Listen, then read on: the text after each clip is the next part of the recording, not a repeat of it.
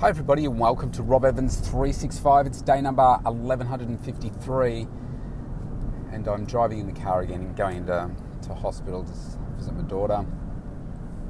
Just heard on the radio as I drive past the COVID testing clinic around the corner from my place, and it's you know almost backed out out to the road as more and more people are getting tested things around the globe shifting a little bit, and where initially people were talking about no vaccine, don't want to take the vaccine, and you had the well, no, let's go back a step. Firstly, it was here's this insidious disease, we need a vaccine quickly. That was when it first came out, and people were, were dropping, dropping dead all over the world very quickly, not so much here in Australia, it didn't hit here uh, quickly.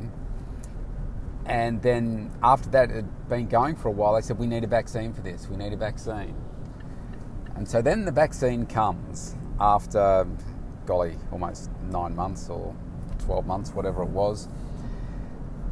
And then comes the anti vaxxers, the conspiracy stuff about the vaccine, how unsafe it is, all this, you know, fake data, um, so-called experts uh, talking about uh, different stuff, people latching onto it, etc., etc. What we're seeing now is this race to get to what they say somewhere between 70 to 80 percent plus of the population vaccinated to develop this herd immunity. And now, around the globe, we're hearing about the different protocols that are being put in place for, um, I don't know, what do you call it? Your normal COVID way of living. And that is uh, vaccine passports, uh, compulsory vaccinations in certain industries, um, only being able to dine in certain restaurants if you have been vaccinated, etc., etc. And so I just heard on the, the news there they would, had a couple of the tennis players talking. So Andy Murray from Great Britain, very much for the vaccine and has been vaccinated, and was just saying that.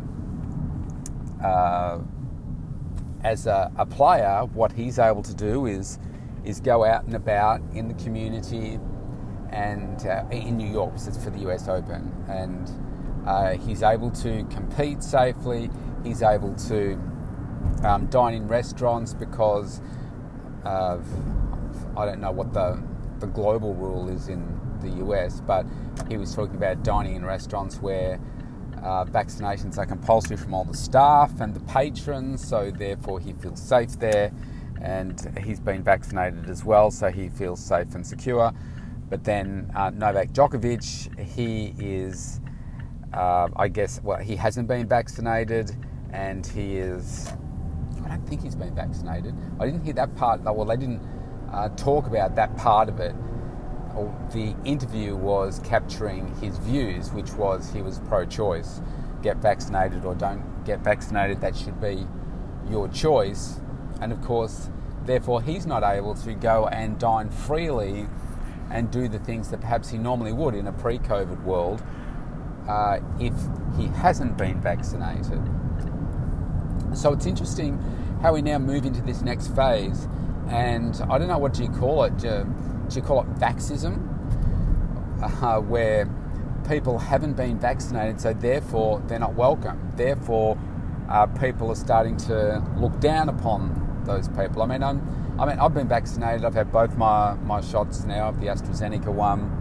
Uh, been no issues for me, despite the fact that uh, many people on my uh, thread that I posted a number of months ago believe that I'll be dead in two two years because I've now been vaccinated. So let's let's just wait and see. I'm sure that'll come up as a a Facebook memory for me, and I'll be able to remind everybody, hey, look, I'm still around and maybe the anti vax conversation is going to be a little bit like the year 2000 bug. Remember that? I worked on a project at uh, RACV for the, the year 2000 project, and Um, it was phenomenal how much crazy activity and how much crazy work was uh, undertaken on that day. Oh, well, sorry, not on that day, for that date.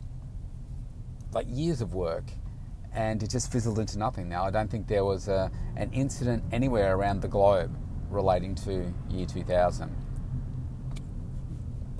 Now, obviously, we've had uh, deaths that have been linked to the vaccines, etc., etc. But anyway, that's not what I want to talk about here. I just think it'll be interesting to see how Australia follows what's going on around the world and are requiring, uh, you know, compulsory vaccinations. Like Qantas has been talking about uh, requiring uh, compulsory vaccinations for people that are travelling. I think the reality will be that those that have been vaccinated will get a priority in certain things, in certain freedoms, uh, ahead of other people.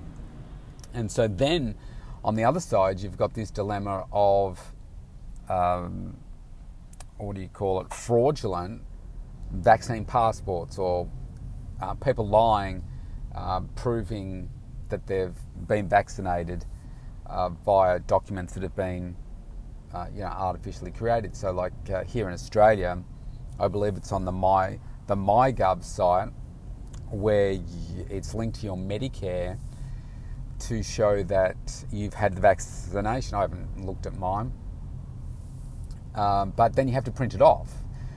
So I don't know if you have things to print it off, it's easy to, or you have it digitally on your phone. Well, okay, that's easy to copy and, um, you know, fraudulently attend to. So, uh, you know, that could then be an issue. Uh, the the disgruntledness that people are going to have, just like they do now about wearing a mask and everything that they're going to have about I I should be allowed to dine in here. That's not fair, etc., etc., because they haven't been vaccinated. It's going to be an interesting way forward with this vaccination process. I think it will be.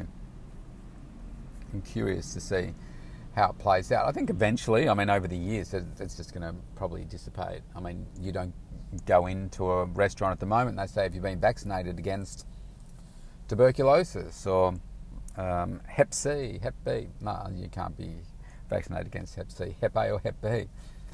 Uh, you know, they don't, they just don't ask. But because this is so contagious, uh, this time they, they want to know. So I just wonder how it's going to impact people's uh, lives in a different way uh, to the way that it is right now, what it's going to mean for travel. I mean, maybe you're not going to be able to travel overseas. If they're going to, you know, extend it rather than quarantining for two weeks, uh, you you need to be vaccinated. Maybe you, uh, the way of COVID testing is going to become a lot quicker and easier. And as you, I don't know, imagine you're sitting on the plane, they hand out those cards which again I don't know why that's not digital now, but anyway, they hand out the cards when you go into a new country about the customs declaration. Whether at the same time they hand out a, a COVID test uh, that you need to take. But then again, if they do it that way, um, you know, you could always take it, get someone else to take it on your behalf. Or maybe it's a case of here's a little testing kit. When you get to customs, you need to do the test, and within 20 seconds, it gives you whether you're positive or not, and then an action is, is determined from there. Um, I don't know. I don't know. It's just we're just moving into that next phase, and the rest of the world is ahead, certainly ahead of Australia in this in this regard. So I wonder whether Australia will learn from what's going on. Pardon me overseas to what we do here. Uh, I think it'll be interesting to see and how you then change the way that you live as a result of it. Um, we'll see. Anyway, uh, I'm stuck in traffic right now, and it looks like there's an accident down here. I saw a tow truck going down the emergency lane. Um, so I'm going to be here for quite a while, I think. as I head in to the hospital. All right, well, you take care wherever you are today. I'll see you tomorrow.